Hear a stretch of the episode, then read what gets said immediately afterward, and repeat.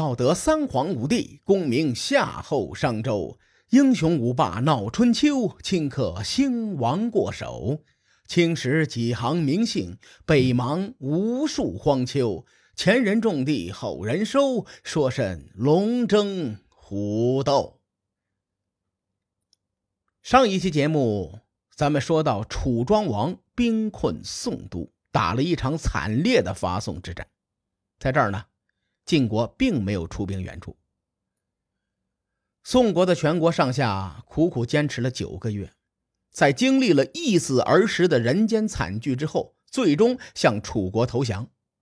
楚庄王这三年来连续出兵，通过伐陈、伐郑、伐萧以及伐宋等一系列的战争，将自己的霸业推向了顶峰。此时是公元前五百九十四年。距离城濮之战已经过去了将近四十年的光阴，晋国曾经的辉煌逐渐暗淡。说到这儿呢，咱们先来总结一下这个时代的战略形势。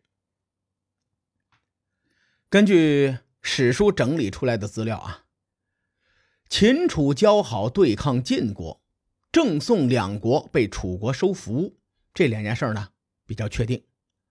对晋国来说呢。联鲁制齐是一个确定的外交政策。除此之外呀，这个晋国阵营只剩下曹国和魏国两个边缘国家。而随着晋国的衰落，也不好判断鲁国的立场是否坚定。齐鲁两国比较特殊啊，他们是春秋时期传统的大诸侯国，并且是东周帝国在东方版图中最重要的两个国家。齐鲁作为大国，在外交上的思路与小国是不一样的。相对而言呢，他们保有很强的独立性。所以说，晋楚两国在对待齐鲁问题上，一直是以拉拢为主。我简单的把时代特点交代一下，这样呢，晋楚争霸的权谋逻辑，您听着就通顺多了。邲之战前啊。晋楚争夺的焦点在于郑宋两国。楚庄王收复郑宋以后呢，晋楚两国谋划的焦点就转移到了齐鲁身上。哎，这是后话，咱们随后再详聊。说了这么多期楚庄王，咱们暂时把视角啊切换到晋国。如今晋国的大当家是晋景公。很多人提到晋景公就忍不住想笑啊，在这儿我先挖个坑，以后再说为什么很多人想笑。我个人认为，晋景公是一个很厉害的国君，刚一继位就遭到了邲之战的打击，但他没有自暴自弃，反而呢是非常沉着冷静，努力的制止晋国的颓势，这就很不容易了。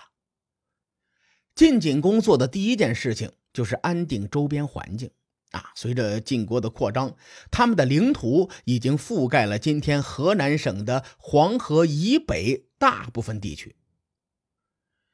如此一来呢，晋国和许多赤敌活动频繁的地区就重叠在一起了，所以经常会被赤敌骚扰。从晋献公时代开始。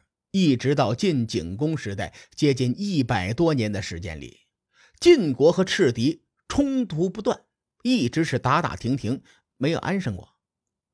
到了晋景公的父亲晋成公时代，楚庄王强势崛起，晋国开始走下坡路，对吧？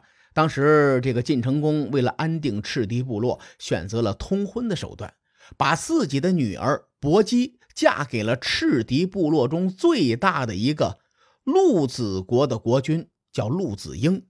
哎，以此方式呢来表达睦邻友好的诚意。各位，和亲这条外交路线效果都不是很好啊。有些呢是短期内能见效，可时间长了，和亲路线它就不灵了。你比如在公元前五百九十四年。啊，也就是楚庄王最辉煌的那一年，陆子国的权臣封叔就逼迫国君与晋国绝交。封叔的做事风格可以说是心狠手辣呀。他诬陷晋成公的女儿薄姬，并且杀了他，同时呢，又装作不小心打伤了国君陆子婴的眼睛。陆子婴走投无路之下，就派人向晋国求援。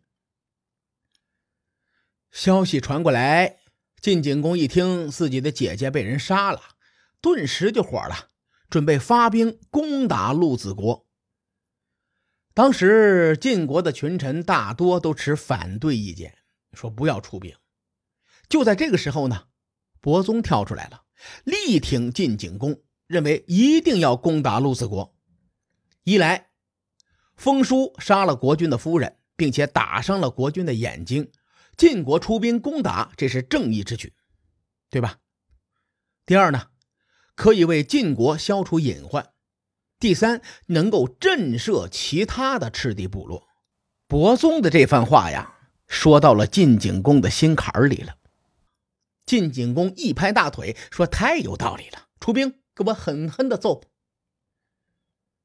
史书记载，六月十八日，晋国的中军将荀林父率兵在曲梁，也就是今天河北永年县境内，打败了陆子国的军队。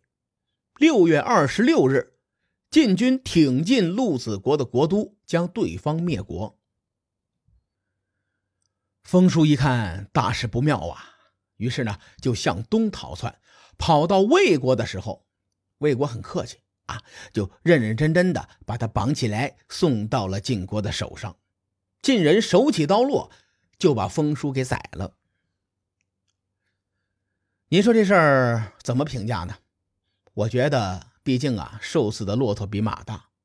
晋国灭了陆子国，还是很轻松加愉快的，而且总共用了不到一个月的时间。晋景公出兵讨伐赤狄的目的，不仅仅是为了替姐报仇，他也有震慑其他赤狄的心思，对吧？七月二十七，晋景公率兵占领了赤狄的土地，还进行了一场军演。并且扶持离国国君复国，在离国建立了傀儡政权。这事做的挺有水平，因为离国呀也是赤狄的一个分支，他们曾经被陆子国灭国，与陆子国有着血海深仇啊。晋景公扶持离国，走的是以敌制敌的路线，很符合内圣外王的治国理念，对吧？晋景公在东边收拾赤敌正起劲呢，就收到了来自西边的战报：秦国国君秦桓公率军攻打晋国。此次秦军入侵没别的理由，就是趁你病要你命的节奏。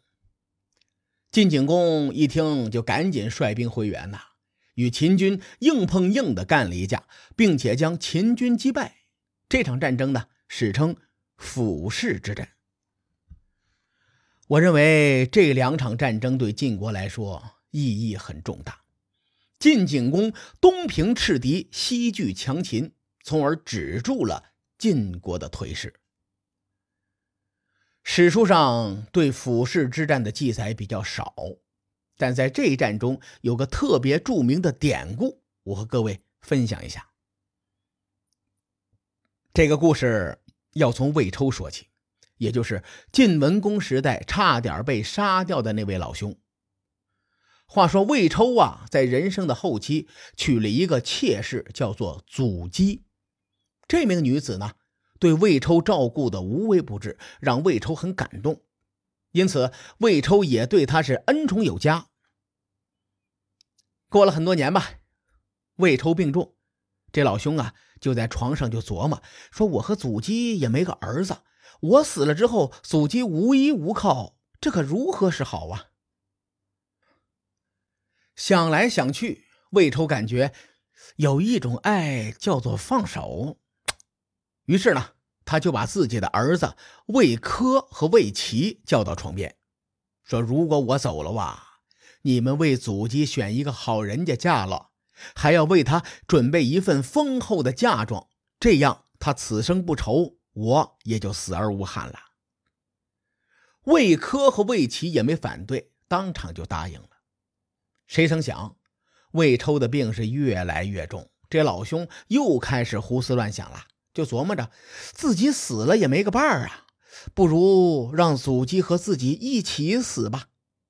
所以呢，魏抽又把他的两个儿子叫到跟前啊，吩咐说：“我死了以后啊，你们让祖姬陪葬吧。这样的话，在黄泉路上我也有有个伴儿啊。”没过多久。魏抽就一命呜呼了。魏科在为父亲办葬礼的时候，并没有让祖姬陪葬。这魏齐就忍不住就问呐：“说兄弟啊，咱爹说让祖姬陪葬，你咋不听呢？”魏科叹了口气说：“你看啊，咱爹说了一万次要给祖姬找个好人家嫁了，在临死前脑袋不清醒的时候才说要祖姬殉葬。”我肯定要听他清醒时的吩咐，不能听他的胡说，就随便把祖籍杀了呀。府试之战当中，秦军的主将叫做杜回，这老兄是个西北大汉，勇猛无敌。魏科与杜回相遇，杀的是难舍难分呐。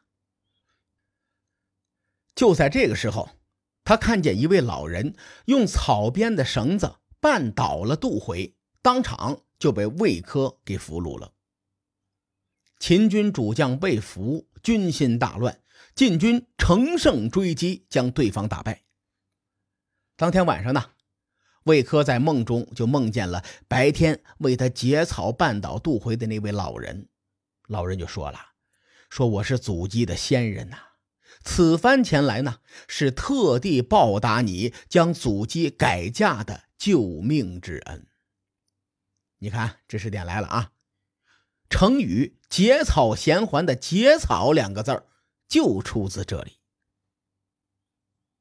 故事说到这儿啊，我再给大家分享一个冷知识：魏科在府试之战中打败秦军，晋景公非常的高兴，将令狐一带就赏赐给了魏科做封地。魏科之子魏杰以封地为姓氏，称为令狐氏的始祖，哎，也就是令狐冲的这个“令狐”这两个字。一提到复姓呢，很多人都以为那是少数民族的姓氏，实际上不是这样的。你比如说，令狐氏源自魏科，魏科的祖上是毕万，毕万再向上追溯是毕高公。毕高公呢是周文王姬昌的庶子，按照这个族谱推断，令狐是华夏的姓氏啊，对吧？